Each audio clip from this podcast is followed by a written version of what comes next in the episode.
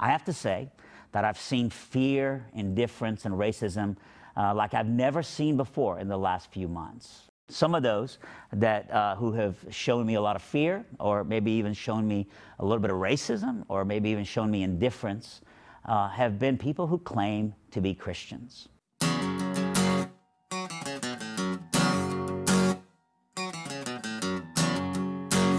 Welcome once again to the Conversations That Matter podcast. My name is John Harris. As you can see behind me, I'm in a different location than I usually film in. I'm traveling right now. You'll have to forgive me. I don't have my equipment, my, my audio and video stuff, so uh, you have my little uh, pixelated webcam image here and my internal microphone on my laptop. But uh, we do have some important things to talk about. So, um, so it'll only be this episode and maybe one other episode that I'll do this way, and then I'll I, I should be back with my normal equipment. Uh, but uh, you know, we're going to talk about Liberty University. That's a question that keeps coming up, uh, especially lately since Jerry Falwell Jr. has uh, left the school. Um, are they going woke? Are they going social justice? It's the largest Christian university. What does this mean? I mean, they've been uh, a force, you know, for conservative politics on some level. Uh, I would quibble a little bit with that analysis just because Jerry Falwell Jr., I think he was a Republican. He supported Republican politicians. Was he always conservative? I can give you examples of where he wasn't, but um, but yes, he, he definitely supported the Republican Party. And uh, and now that he's gone, what does this mean for the university? Uh, there's some been some developments that seem to indicate a change uh, on some level uh, in regard to the political direction, and I'm going to talk a little bit about that. Um, but uh, all that to say, uh, I, am just thankful for all of you who continue to, to watch and support. Uh, I'm traveling right now because uh, because of you, honestly, uh, because I, I do care about the church. I care about uh, all those who contact me and um, have have a lot of questions, have um, sometimes heartbreaking stories. And um, and I'm I'm with the enemies within the church guys this week. We're doing some research. We're doing some uh, filming. I'm trying to assist where I can because we want to explain what's happening in the church. We want to interpret it. So many people out there see what's happening and they don't know how to make sense of it. And so we're trying to help with that. And um, and so uh, I, am going to give you a little update on that real quick. Uh, I had a conversation with the director a few weeks ago, and I encouraged him. You know, we need to come out with something, something before the election, because a lot of people uh, you know they're listening to their pastors, uh, their denominations, associations, etc., and they need to know that there's possibility of compromise. They need to be uh, discerning Christians when they uh, even listen to the leaders that they've trusted for years, because there are forces in the church, in uh, evangelical institutions, uh, that are um, honestly deceiving spirits, in my opinion. They're they're um, uh, attempting to get evangelicals to think in uh, anti-biblical ethical ways. And um, and so we need to be ready for it. We need to talk about it i think before the election because uh, it's not just about the presidency. There's a lot of other elections. There's local elections. There's uh, state elections. And people need to be thinking biblically about it. And um, uh, so so we're gonna what's gonna happen is because COVID 19 delayed travel because of travel restrictions for the project doing the filming in Europe they needed to do, uh, they're going to do that next year, come out with an Enemies Within the Church Part 2, which is more global uh, and probably focused more on solutions. Um, I know there will be some of that in this film. Uh, but they're they're going to come out with an enemies within the church part one before the election this year, and that's going to be uh, really the, the Marxist infiltration in, in America. And I, I sat down I looked at some documents uh, that I've never seen before. They haven't seen the light of day, as far as I can tell, and um, they're they're pretty. They're let's just say there's some revelations coming out in the film. Uh, some things you might have suspected, but now there's solid proof for them. So, uh, so that's happening, and um, and, and that's all exciting. Uh, the you know, hopefully that that's going to be uh, something that helps you make sense of what's happening around you in your church and your denomination. Um, something else to help you is a book that I wrote called Social Justice Goes to Church, The New Left in Modern American Evangelicalism, coming out October 6th. You can pre order on Amazon now. You should probably order two of them at least. I mean, really, you should order three, but at least two. You can get one for yourself, get one for your pastor, and then the theology or history nerd in your life. Uh, it is a history. It is a historical um, treatment and analysis. Uh, the, the left loves to control things through analysis. They, they uh, define the terms, they um, study the issue, they create you know, a million academic documents about a given topic uh, and try to bury conservatives because they're, they're well funded. They have the, the numbers as far as uh, uh, people that um, are, are capable of, of writing something academic and uh, they have the, the money to do it with, really. And so you'll see like treatments of the religious right coming out almost every year, uh, critical treatments uh, against the religious right. There's really nothing analyzing the religious left. Uh, there's been, I mean, there, there's two books I can talk about in recent years that have been sort of going in that direction, but they're very they're they're not um, they're praising the religious left. They're written from people that agree with the religious left, uh, which is fine. You know, yeah, they're, they're, I found some very beneficial information in some of that, um, but th- nothing that really puts them under the microscope and analyzes them critically. And so, uh, I I've attempted to do that. And I've attempted to do it with some sources that uh, you probably aren't familiar with, haven't seen, we're, we're starting in the early or the late 1960s, progressing through the modern period and showing all the connections. And, and if you want to know the apologetic value of this, this is what it is. And I've said this before on, on this podcast, but Marxists uh, who don't think they're Marxists are very sensitive when you call them Marxists. And one of the reasons for that is because they didn't learn their Marxism from Karl Marx. Uh, they're downstream from Karl Marx. It's, it's not about Karl Marx. It's about a utopian scheme, ripping down hierarchies, uh, redistribution of power and privilege and money and etc. Whatever else you can uh, redistribute uh, for an egalitarian uh, utopia of some kind, some kind of an egalitarian achievement, and um, and of course Karl Marx. Uh, you know they, they stem out of Karl Marx, but most of the people today, like take your uh, your Russell Moore for instance, he's not going to Karl Marx and saying, "Oh, I like Karl Marx."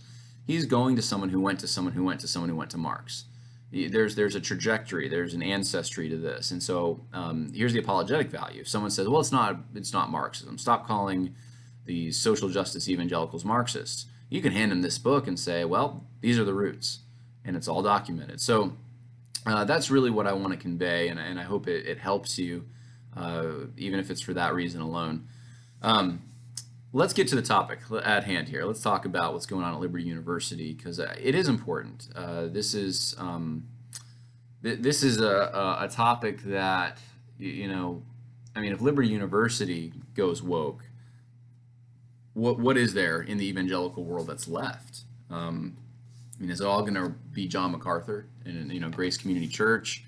Uh, master's seminary, master's college. I mean, um, and, and, I wouldn't even say those were bastions at all of religious rights, uh, anything. They, but they're they're not crazy social justice, right? And and uh, that that list of institutions that aren't crazy social justice uh, is just getting more narrow and more narrow. So, um, some things to keep in mind as we go through this. Uh, number one, Liberty University is very big. Okay, I'll probably reiterate that at the end. Liberty University is very, very big. So you can go to one department and it can be totally different in another department. It's like a whole nother world, whole, whole nother school. And so when people go to Liberty, I often ask, well, what are you studying? Why, why are you going to Liberty? And, um, and, and I can evaluate sometimes whether it's a good choice to go to Liberty based on that because some programs are better than others. Now, uh, that, that provides some encouragement just because if, if one area is going social justice or being compromised, it doesn't mean that it's all being compromised, all right? And it does take time. Uh, to, you, you, have to replace professors. It's not like a Southeastern where it's so small uh, that the administration can really keep tabs on everything very well. And um, there's, there's more of a centralized control because of that, and there's more uh, accountability and more things stick out more. Uh, it's uh, you know the percentage of the professors that are on the social justice track can dominate uh, more easier with lower numbers because it's a smaller school, right? Liberty's huge. It's a city in, in and of itself, right? So keep that in mind first. Um, just because one department or one area goes social justice doesn't mean that if, if you're if you're thinking of sending your son or your daughter to Liberty doesn't mean in that department you're sending them to it's going to be totally compromised. But what you should expect is at a school that size you're going to have all sorts of opinions. You're going yeah you're, there's social justice warriors at Liberty there there have been. Um, but it doesn't mean that everyone's like that. There, it's big enough. You're going to find people that agree with you. You're going to find camaraderie somewhere. Uh, the other thing to realize is that they're in a very uh, transitional stage, in a very, um, hmm, how do you put this, unstable instability, I, I, would say. There's a lot of that. I mean, everyone has that because of COVID in a way, uh, but it, it, feels weird on campus. It's probably about 50% capacity. And um, it, it's just different. They don't have all the activities necessarily that they've, they've, they've had. Uh, they've They've had to change. It's just a different campus in many ways. But I think the Jerry Falwell Jr. situation looms heavy. And one, and I'm going to tell you the reason it looms heavy. It's not because of Jerry Falwell Jr. in every way. It's because of the way that this whole thing went down. The way the situation developed, it was very embarrassing, not just for Jerry Falwell, but for certain individuals at the school and really the school in general why wasn't this taken care of within the school? And you say, well, this wasn't known. Well, the, the problem is there's all sorts of rumors on campus going around. Students know about this, especially the second to fourth year students. They know that, and they've known for a long time about these rumors uh, and financial issues, um, substance issues, um, the, the, the pool boy story. All, all, these things have been kind of they they you hear them here and there if you're a student there, and um, sometimes professors, sometimes people in the administration will hint at things. They they suspect or they know something, but um, it's not you know they, they can't fully disclose all of it. Well, now that this is all just the laundry is being aired, you know, outside for everyone to see, people are wondering, well, if you, if you knew something, why didn't you do something about it? And, and, and this has been one of my, uh, to, to add my own commentary to it, one of one of my complaints or my um, the things that concerns me uh, about just Christianity in general, but culture uh, also to, to take a more broad view, I guess. The, where are the men? I just don't see it. I don't see men with spines and chests. Uh, most of them, even at the institution I came from, South, before Liberty, Southeastern Baptist Theological Seminary, they're very weak. The ones who disagree with what's going on, they're not going to raise a stink about it. Their job depends on it, and some of them think that's the honorable thing to do. It's just to, to do their job and you know not not to say anything. But when good men do nothing, this is kind of what happens. And there is a sense among many students that people did know. Um, people that there were individuals at the school, probably not the board, because the board flies in for what once a year and they're there two days and they fly out. The current uh, president, acting president Jerry Prevo from Alaska, he doesn't know about Liberty University necessarily, intimately aware. Um, he's he's coming in from somewhere else, so it's not him, it's not the board, it's people who have been there. Uh, it's David Nasser, it's people like him, and I think David Nasser's aware of it. And I'll show you a clip uh, to demonstrate that, but. Um, David Nasser, just for those who don't know, he, he basically owns the chapel now. He runs chapel, and he and it seems almost like he's using it. Uh, it, and things that are things are happening now at Liberty University that probably would not have happened under Jerry Falwell. But here's another thing to keep in mind: because there's such a disgust over what Jerry Falwell Jr. Uh, has done, there's kind of a wholesale rejection of him. There's a distancing, and there's an attempt to just cast overboard anything affiliated with him, and that includes his reputation as a conservative on the political spectrum. Now, he was, like I said, he's more of a Republican. Uh, he definitely a Republican. I would quibble with whether he was was he really conservative in every way, not not consistently, but he supported the Republican Party, and so um, uh, and and you know there are some things that maybe merit some criticism. He turned their their convocations, which were more like chapel services, into more political events. That, that was really that's part of his legacy. But um, but he did be, probably not not out of uh, probably an intimate awareness with the woke movement, but probably just because he liked the Republican Party, it kind of kept the woke movement at bay to some extent. Well, that check is gone. And so we're seeing the effects of that now. So let's talk about it. Let's see what is, what, what am I talking about? What kind of effects? Well, here's um, an email that went out to the nursing school at Liberty University, and it's to to the freshmen coming into the program. It's from the dean, uh, Shanna, Shanna Akers, and she invites the students to a book club uh, that's held uh, or hosted by Shannon Carroll, who's administrative assistant. The book club is called The Heart of Racial Justice. Now, Capstone Report put out some information about this this morning and showed some of the troubling uh, things from the book. It's your standard social justice fare, uh, but you know, it's Christianized social justice. Well, I want to show you just one thing. Here's one of the authors, Brenda Salter McNeil, right? I didn't have to look very far at all. I didn't even look into Rick Richardson, the other author.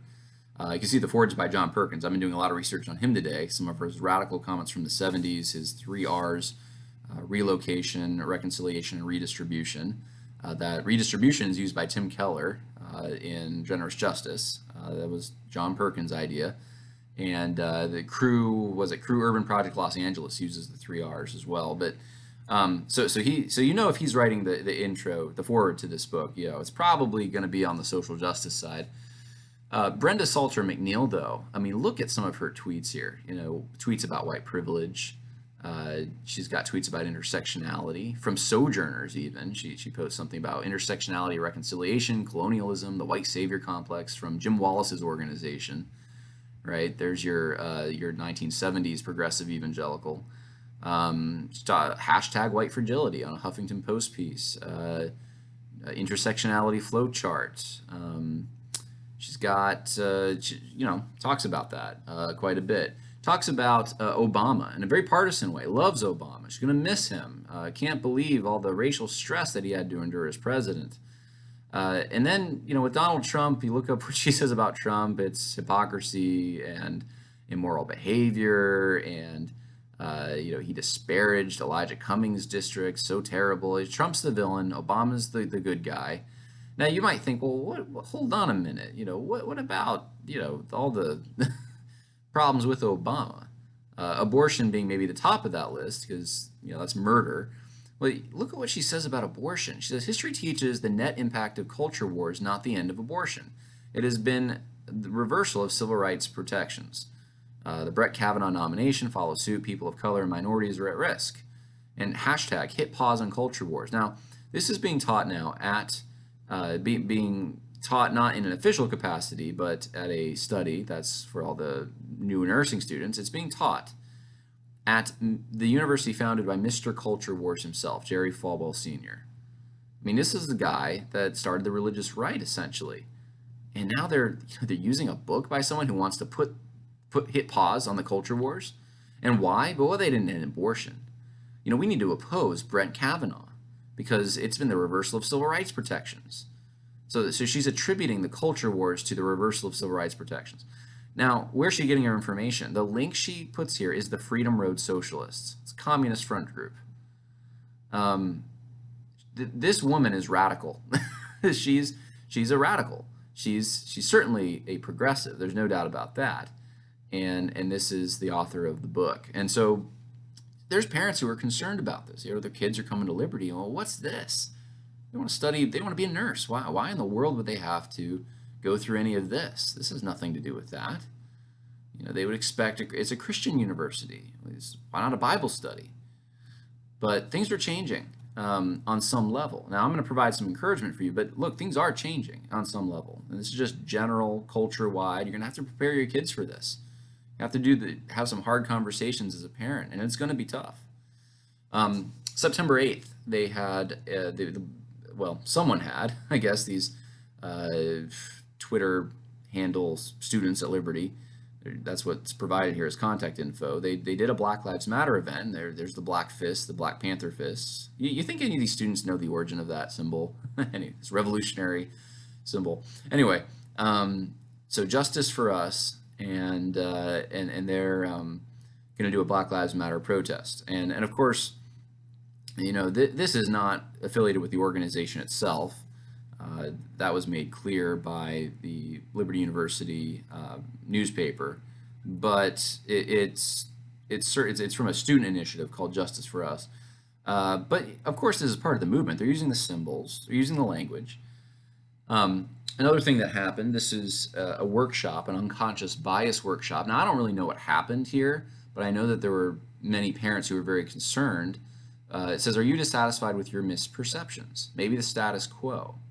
Develop a deep awareness of various unconscious biases and how they influence service and relationships. Unconscious biases will be addressed from the levels of self awareness, peer awareness, and community awareness. Now, it doesn't give you a lot of information. What does that mean? Well, oftentimes we hear this language. It's, uh, you know, your your cultural things. It, it, could even be, you know, the kind of music you listen to, or the way you view certain things, or the way you talk, or you know, there's some kind of hidden racism deep within you, or sexism, or homophobia, or bigotry of some kind, and um, and, and, you need something like this to draw it out, you know, to, to show you that oh, you were really a bigot, now, look, do people have things they do out of habit that are insensitive? Yeah, you know, so there may be some legitimacy to that. I don't really know, I, but it's I haven't seen anything like this before. Nothing like this has been brought to my attention. This looks to be some, like something new. Now, maybe maybe it might not be new. Maybe it's just being um, maybe people are calling attention to it now just because of the whole situation uh, with 2020 and how crazy it's gotten, and people are now noticing. Hey, wait a minute, that sounds a lot like those sensitivity trainings that you know work uh, you know, my job that I had to go through, and it was totally woke. You know, could be. I don't know. Um, speculation, uh, really, to, to say what this was all about, but uh, but it's definitely something worth looking into if if anyone had the access to to that stuff. Um, but here here's some other things that that aren't speculation. These are these are things that these are just happening in real time.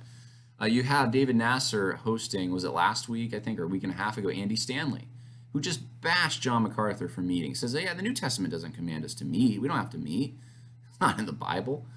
Really. Uh, and David Nasser does not correct him. And one thing I'll note, you know, David Nasser is someone I haven't listened to a lot, but I, I did a little bit today. And my goodness, um, just, I, I don't, I mean, I, I don't know the man, so give him the benefit of the doubt. His heart is hopefully for the students and wants to serve the Lord, but man, he, he says some really just sloppy things. Uh, you know, talking about things like you know, if you're hurting, God's hurting. If well, that where what scripture is that from? Uh, you know, um, very very human centric, anthro anthropocentric.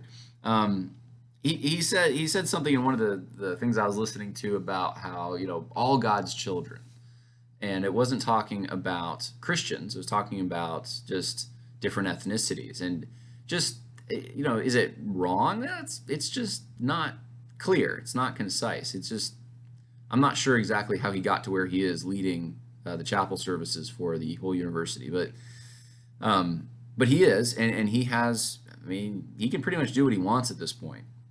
Uh, here is a, uh, a screenshot from, or it's uh, some pictures from a conversation that happened on the 9th.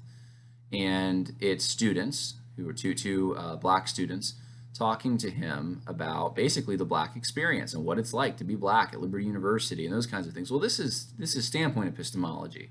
You don't even have to hear what they're saying to know that.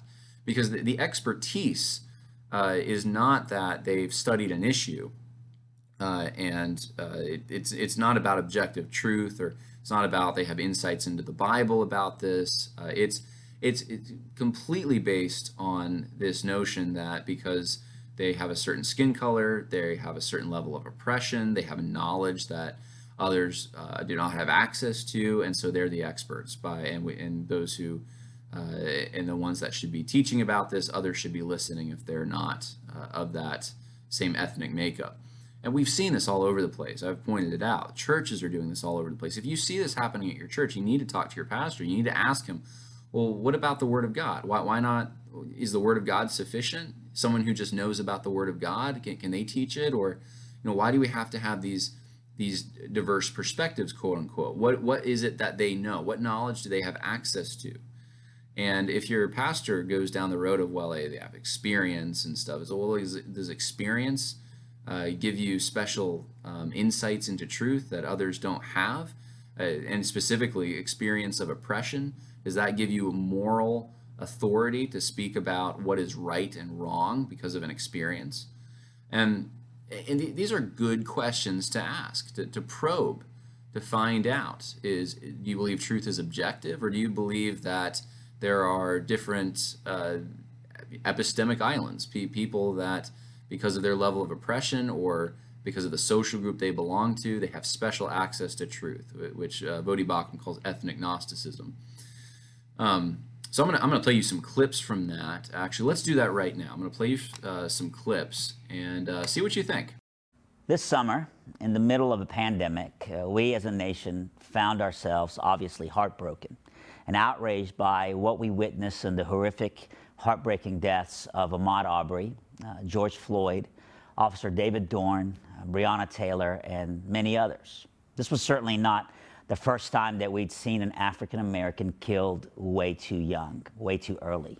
We are the people of God. If we don't step in against equality, then who's going to do that? I have to say that I've seen fear, indifference, and racism uh, like I've never seen before in the last few months. I also, by the way, have seen courageous, uh, outspoken people like I've never seen before as well. Some of those that uh, who have shown me a lot of fear, or maybe even shown me a little bit of racism, or maybe even shown me indifference, uh, have been people who claim to be Christians. We're going to have to extend a lot of grace and patience to each other. We're going to have to hear uh, from outside voices this semester that maybe come in for convo or lectures and have a lot of patience because some of them are going to say things that we just simply don't agree with. So the organization I'm not going to align with personally, but that declaration, Black Lives Matter, that statement is certainly true. And if it's important that it's said to someone who, as an African American, as an American, was for years and years not allowed to vote, for years and years not allowed to have property in their name because of the color of their skin, for years and years not given, uh, afforded to them education and, and, and other things that were just given to other people that were a different color. Surely, if that's important to someone, then I have to find a way to, to communicate it. And if that statement is important for my brother or my sister, I will walk into that statement with them.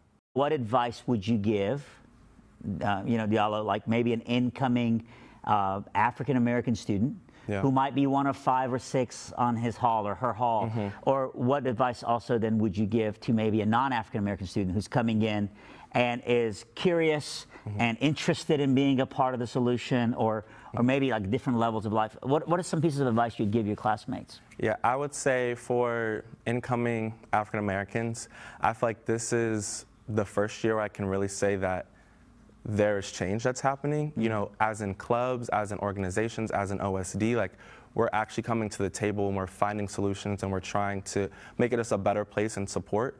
And so I would tell them that don't come in here, you know, with the stereotypes that Liberty might have or like what you might see on a post.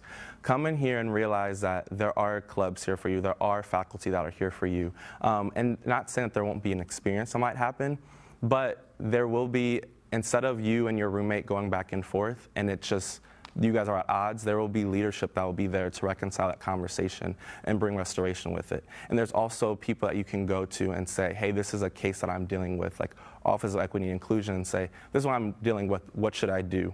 Um, and which, is not, a, which is a young office. Yes. It's two years old. Yeah. yeah. And so I just think just coming in with that mindset of that there's support for me here makes it comfortable because anywhere you go, you're not going to avoid racism. Um, but it's just how it's handled. And so Liberty does a really good job of handling it. And I've been seeing how, like, the steps that we've been going to really handle it better. Yeah. I would say with the white students and non black students, um, just come here with an open mind and listen. Mm. I think the most frustrating part being on my freshman year was just people would, reject like my testimony, and it just kind of made me say. What do you mean by What do you mean by reject? So if I said this happened to me, if I said, um, yeah, like I've been stereotyped and profiled. You're telling your story. Yeah, yeah. telling my story, and they say, well, I don't see that, so I don't believe it. Mm. And it's to me, I feel like when it comes to race, that's something that we do a lot, and even with like sex trafficking, I would never go up to a sex trafficking survivor and say, I don't see it happening, so I don't believe your story's right. Mm-hmm. You know, you come in, come in listening and saying like, I don't see that, but like, what can I learn from this experience? And even if you're at odds with that story, like, reconcile and pray and say like, Lord, like help me understand, help me to discern what's happening right now. And so I think the biggest thing is just to listen, just to understand. Um, don't come in there trying to respond. Like really just discern and like come with an open view. College is all about learning mm-hmm. different cultures, and so this is the opportunity where we can do it. So come on your halls and instead of being defensive from where you come from, just listen to what the person's saying. Well, we've responded to many of these things extensively in other videos, so I'm not going to go over all of it, but uh, it's the same basic narrative, right? Uh, there's racism and injustice is part of the fabric of America. Uh, the Black Lives Matter slogan is good, but the organization isn't. We need to listen, which means there's a sense, there's almost a sense of moral superiority if you if you listen because you're showing empathy and and, and in reality, this isn't as complex and intricate as David Nasser wants to make it. It's actually fairly simple. There's a Marxist revolution going on. Uh, there's a lot of Marxist front groups that are funding this. Uh, there's um, there's an effort to destabilize the uh, civilization itself, rip down hierarchies. We, we have violence going on in places like Chicago, Kenosha, Minneapolis, Portland. Over the weekend, we saw it in uh, Syracuse, and there's many other cities. Um, many other people have died than the ones he mentioned. And uh, but but it's interesting. He, he mentions David Dorn. I don't know if that's a safety measure or not to say, hey, it's not. We're not just mentioning um, the those who have died from uh, you know quote unquote police brutality, but the language he uses is all uh, it's injustice and racism that caused this. So it's it doesn't fit the David Dorn narrative. It's uh, the, the narrative that he's tapping into is the same narrative CNN is tapping into. This these isolated events are the result of systemic injustice and um, and without studying the whole event and knowing exactly what happened and what led to these altercations, uh, it's just using assumptions uh, to build a narrative, a, a, link in a chain that uh, is supposed to prove somehow that there's systemic racism going on, and that's the pretext for all this violence. And, and I've gone through the numbers with you. It's just simply not true. That it's it's a lie. The whole thing is a lie from the beginning. Um, now, uh, are there other things, are there barriers barriers in this country that existed for Black people in the past? Not just Black people, but all sorts of immigrant groups, and uh, not just even immigrant groups. So, various uh, groups of Native American Native American tribes, etc., that were here. Yeah, that's absolutely true. Uh, it doesn't mean that everything in the New Left critique is true about it. Sometimes it's exaggerated. Sometimes things are left out that shouldn't be. But yeah, there were barriers. Absolutely. Are those barriers still in effect? Um, no, not really uh, you, you either show the law or you show the people specifically that are promoting those barriers and you solve the problem. But that's not what they want to do. They want to uh, they want to accuse an invisible privilege of some kind, an invisible systemic injustice of some kind as being present in these institutions. And it's just so bad, you, you just got to rip down the hierarchies. I mean, that's, uh, they're, they're just beyond redemption. Uh, and and, and, and David Nasser, uh, he should know better. He really should. Uh, but he's promoting the same, uh, unfortunately, the same, the same talking points, the same new left critique of America, like, as if you know we're in 1860 or 1960, not 2020, and uh, that you know this is just it's a continuation on. It's an insinuation that we're just continuing on this these same kinds of injustices, and that's what led to the deaths of these individuals and we're so so we're gonna get behind the organ the, the slogan of Black Lives Matter, but so so we're getting behind the movement to some extent, but not the organization, which I pointed out before. This is just denying authorial intent. The organization is the one that came up with the slogan and the movement, and there's a reason. We should probably start asking the question: Why is it that you go to their website and find all these objectionable things? Could it be that perhaps the same logic they're using when it comes to quote unquote race, they're also applying to the family and these other uh, these other hierarchies they want to rip down. They want a village model instead of a family model. Could it be that their thinking is actually more consistent than the Christians who want to cherry pick from them? Um, and of course, we need to listen. We need to listen, and and it, that that comes back to in, in some ways the standpoint epistemology. If you uh, don't have the oppression, if you're white, if you don't have the experience uh, then then you you have nothing to say, nothing to contribute. Uh, you're outside looking in because uh, you cannot possibly uh, empathize. But then we're called to empathize because listening is empathizing. So um, it, it's it's full of contradictions. It's full of problems. And David Nasser is now promoting this to the uh, the folks at Liberty University, the students there. Now, um, I, I want to, to, to start giving you some hope at this point because you might think, wow, things aren't going too well at Liberty University. Here's some things that I want you to consider. The Falkirk Institute is at Liberty University. It is a more of a politically right, uh, I guess, think tank organization. It, it's new. I don't. I think it's still sort of developing into whatever it's going to be. But um, but it hasn't had a chance to even do much. I mean, what, what has the Falkirk Center done or produced? You probably can't think of anything if you even know who the Falkirk Center is. So it, it's very new. And uh, politically conservative, I, I even know uh, of some of the people that are there that, that I think are, are pretty good. And uh, it's, um, it, it's now under attack, essentially. And I'll, I'll show you one example of that. Karen Swallow Prior uh, who used to be a, a, professor there. She's at Southeastern now, which fits her much better. but she reposts this message from the Falkirk Center, which is essentially just it's just a student basically saying we should engage culture. I mean, which was the title of Karen Swallow Prior's last book. He's not saying anything even politically really right in that. Just uh, it, it, it's pretty benign. It's interesting she picked that because you probably can't pick anything. You can't point to anything at Falkirk. But he, listen to what she says. Listen to how disgusting this is. In grace and love, okay, so this is, she's covering herself. Ah, my motives are grace and love.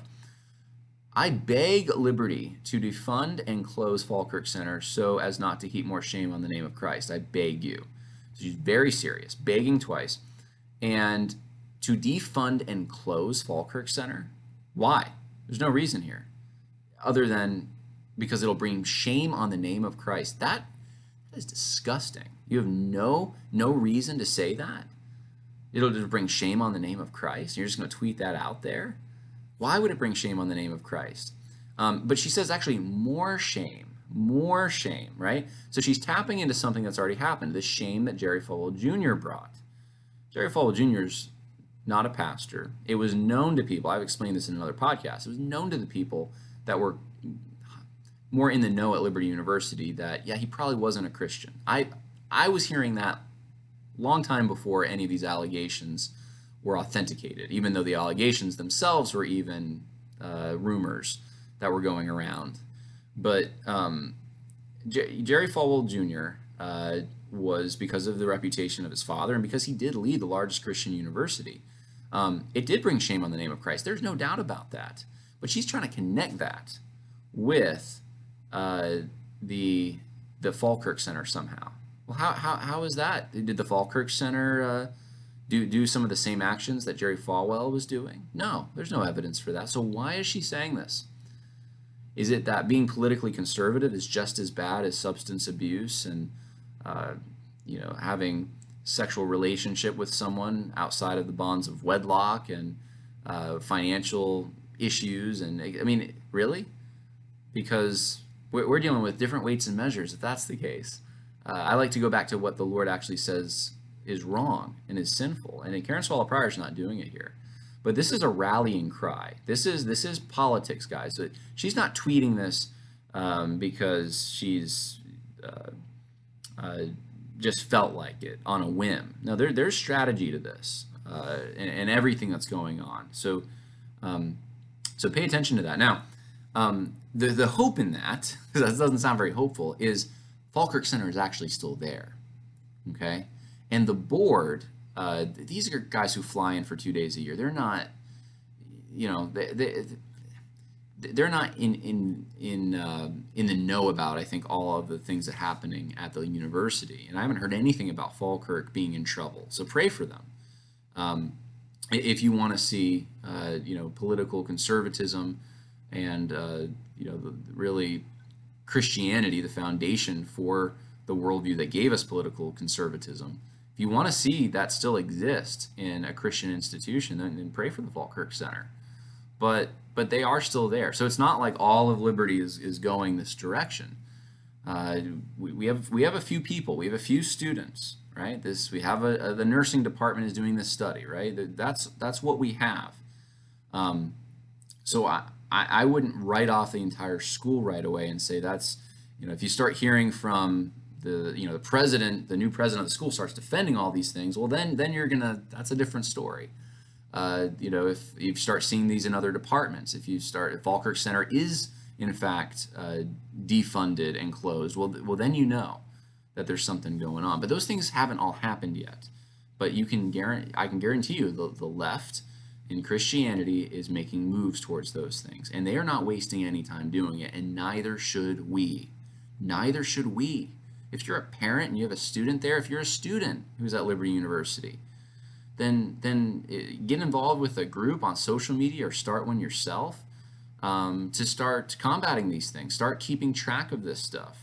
Uh, you know, make your voice heard. File complaints. Send emails to the administration uh, if you have a problem with something. I mean, you know, really, you know, become the watchdog here uh, they're going to listen to that. They, they want they want to make sure that it's a it's a place that parents want to send their kids, and so it's it's up to you guys. I, I know you don't always want to hear that. You know, I I can't do all that for you, but but that is something that that you can do, and um, and I'm doing my part by by just showing you, trying to show you uh, what's going on now.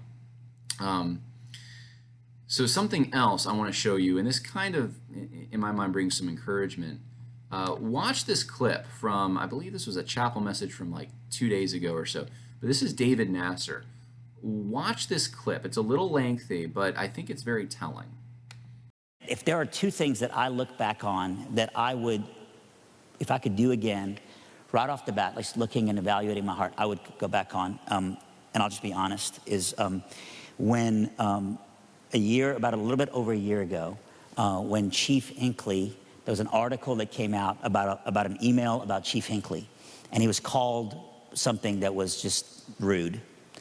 When that happened, um, I went to the person who had made that claim, you know, who, who, like that, that email had been leaked, who'd, who'd called Chief Hinkley something rude. And I said, I feel like that was a public shaming, and the right thing to do is to have a public apology. He's owed that.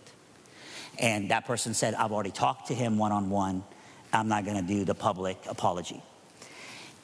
And I went to Chief and I said, I-, I want you to know that my daughter's coming here next year, and I trust you as our chief of police. You're awesome. You're a godly man. I trust you. I'm sorry that was that was that's out there for everybody to read about. And um, he said, "Man, thank you. That means a lot to me." And um, and I told him, I said, "I've confronted that person who says said this about you." And, and and I asked him to do it, and they said they've already come to you. He said they did come to me. I look back on that and I should have used my voice to stand in front of the student body and I should have like admonished him. And I should have been outspoken about that. The other one was this summer when three of my African American um, staff members that work with us in OSD walked out of the university as employees. Um, I should have um, publicly stood with them louder. And I look back on that and I have a regret on that. And um, I'm planning on having meetings with those, student, those, those former employees so that I can apologize to them firsthand. But I'm sure there might be more as I look back. But I think a lot of times people saw something and they were like, well, why didn't David say something? And it was like, we did. And I'll just, I'll just say this to you. Um, most of the time when we went to someone or someone came to me, we found resolve. A lot of times it was like, hey, that, and then that didn't happen again, or something got fixed. A lot of times that person did move to to like accountable action, um, including my former boss, you know, uh, our former president here. I can't tell you how often I would go to him and have a very practical conversation about something that I felt like was not the best play or was, was not the, the right thing to say. And he just, he, he literally would say, You're right and then it wouldn't happen again. Like, so we, we actually found resolve all the time. There was, a, there was a practicality about it, there was a kindness in him that I think is still there. And, and I can't tell you how often I would go to him and say something. And most of our conversations, by the way, weren't confrontation. Most of them were like, we've got a student who needs a scholarship. Can we help the student stay around? And he always would step into that. Or, or hey, we're trying to figure out what's this about this guest. And so in that relationship, there was definitely moments when I was going straight to him. And maybe somebody was saying, why aren't you out loud about it? because that's just not how I use social media personally. And also, I had access to go to that person. But I'm just being honest to say, I look back and I think um, I should have stood in front of everybody at convocation and I should have been out loud for Chief Hinkley at that moment. By the way, I told him that two Sundays ago at Thomas Road again. I said, God just really brought that up. He was like, give me a hug. Like, it's okay, buddy, you know? And then uh, he's so gracious. And then um, I owe, I owe Donald, I owe Thomas on my staff that I should have stood up louder for them. You know, um, I, I should have said, you know what, like, they have a legitimate reason that they're walking away, and it's not okay with me. And I wish I could go back and um, vocalize that, you know, but I didn't you know? And so yeah that's, that's, at least two things. And I, and I think as we as we all look from it and we learn from it um, there'll be probably more things i need to repent of. Okay the body language uh, the hesitation the unwillingness to say jerry falwell's name um, the, the the focus on himself i mean he, right after this he keeps talking about himself and then he, ta- he talks about how uh, you know he, he doesn't believe in focusing on himself so it's just, it was interesting but he the all those things tell you something. He's nervous. He's nervous, and he knows what I said at the beginning of this video that there are students who are wondering. So you were close with Jerry Falwell and somewhat of a spiritual mentor to us and to him. So you know, what? Where's the give? Why? Why didn't you? I mean, you should have known him well enough to know. You heard the same rumors I think we heard, right? Uh, did you confront him? What? what? And, he doesn't answer all that. He tells you instead. What he does is he um, he tells you about things that he can't change at this point. Things uh, that and and honestly, interesting things like he should have supported the uh, the the black uh, staff members who walked out. Like, um, I, I am not. I'm going to kind of sidestep that whole issue just because uh, it's not it's not worth it for me to uh, to analyze that. It would take me a little too long. But I, I just challenge you to think about this on the on the moral scale. What is more serious, the personal failures of Jerry Falwell or that situation? I mean, that situation plays to the woke crowd, but what I mean, the moral failures of, of Jerry Falwell are what the students are wondering whether David Nasser knew about and whether he confronted or tried to guide Jerry Falwell in any kind of way. And they don't have answers to those things. Uh, and, and Nasser is he's visibly nervous because he knows his association. He knows that on some level he uh, he covered for Falwell, or to put it maybe in a different way, because maybe he, he wouldn't want me to, to put it that way. Uh, at the very least, uh, he failed to stand up to Falwell and and that's how he's trying to portray himself. Um, but it's it's it's an apology. It's it's a repentance, but it's not. There's something about it. There's something about it that's off. Uh, you know, in a, in a, a normal repentance, you know, real genuine repentance, a sorrow uh, that you would have is is just such a sorrow over sin and the fact that it offends God. And and and there's just there's no defense of yourself. It's just you know this is i this is what i did before the lord and i'm guilty before him and you know the you know I, i'm so thankful for jesus christ and the fact that he's forgiven me but i need to apologize to you because i've wronged you as well and i hope you can forgive me and um and you know i just we, we pray for jerry falwell name him by name we pray for him because uh, it's a warning to all of us uh, about sin. And yeah, it is. It, it, I'm, I'm enraged that he would do this, not because it offends you all and it offends me, but more so because it offends the Lord. And he, he's supposed to represent the Lord. And I mean, this this kind of apology is so so focused on David Nasser. It's a justifying apology, is what it is. It, that's what that's how it comes across. So um, he's nervous and he as far as i can tell that's if you wanted to identify one figure on campus who seems to be uh, giving any kind of cover for the social justice movement it right now would be david nasser and um, and it sounds like he, he knows he, he knows on some level there's a mistrust of him or uh, th- there may be things coming out about him, and and he wants to get ahead of that. Um, his days may be numbered. I don't know. I'm not saying that in any official capacity. I haven't heard anything from anyone telling me, "Oh, we, we got dirt on David Nasser. We're going to get rid of him." And I'm not saying to hope for that. Um, but what I'm, what I'm, saying is, that, you know, those are the actions of someone who uh, does not sound confident in their position. And so here's what I want to ask you to do. Um, please pray for Liberty University. Uh, and I mean, really pray for Liberty University. Pray that the Lord would raise up leaders, real men, real leaders, um, real women, even who are professors there.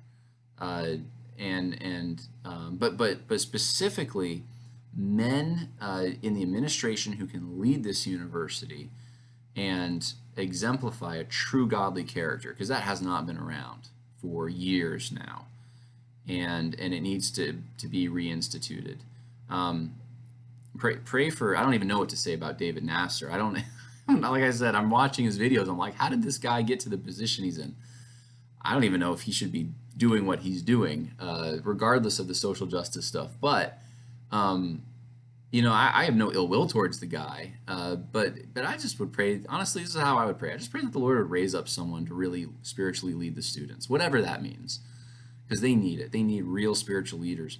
Um, I, am familiar enough with Lynchburg to know that it is Bible Belt. You'd think there'd be all these great churches around. It's not like that. Uh, it, there, there's there's a whole lot of churches, yes. How many of them are really solid, uh, Berean, doctrinally sound? um, you know, uh, just good, solid churches where the people love the Lord. They're humble. They're they're for serving Him. For they're for the kingdom. They're it, it's you know there's not a long list. So um, my encouragement would be just to, just to pray for this university. It's a big ship. It, it's an expensive ship. And, and in the past, there's been some very good things we can say about Liberty University. It's flawed, just like every, any human institution, but it's been a good counterweight uh, to the social justice movement, and, it, um, and, and we'd like to see it continue to be that. So that's my update. Um, that's somewhat of an encouraging ending, I guess. Uh, I, I, would just exercise discernment if you're thinking of sending your kids there. Uh, if you're a parent and if you're a student looking at places to go, I would exercise discernment. Like I've always said, I think the history department there, for the most part, has been excellent. The professors that I knew there uh, were very good, top-notch uh, professors. I can't speak for every department, um, but there there are still some some very uh, good people doing good work at Liberty University in various areas, and so uh, it's not a foregone conclusion and a lost cause, at least at this point. It may become that way. Uh, I, I don't know, but but uh, it, it hasn't been that long that the social justice movement has been progressing. And, and, and yes, it's aggressive like any aggressive cancer, um, but it doesn't it doesn't have to continue. So um, I appreciate you listening, and hopefully hopefully I'll get at least one or two uh, more podcasts out by the end of the week. We'll see. Um, I, I, that's not a guarantee. I, am not sure exactly what'll happen. Got a lot going on, but thank you for your prayers, and God bless you all until next time.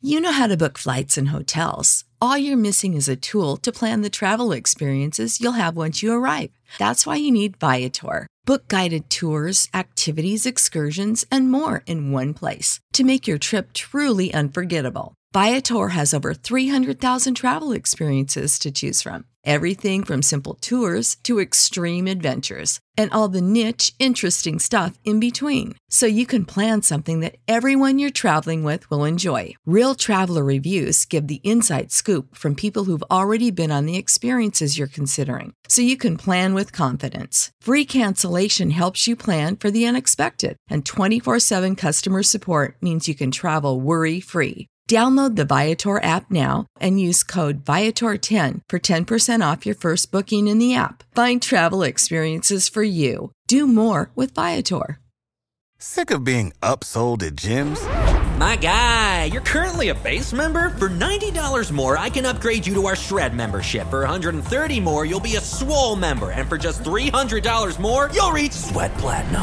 At Planet Fitness, you'll get energy without the upsell. Never pushy, always free fitness training and equipment for every workout. It's fitness that fits your budget. Join Planet Fitness for just $1 down and $10 a month. Cancel anytime. Deal ends Friday, May 10th. See Home Club for details.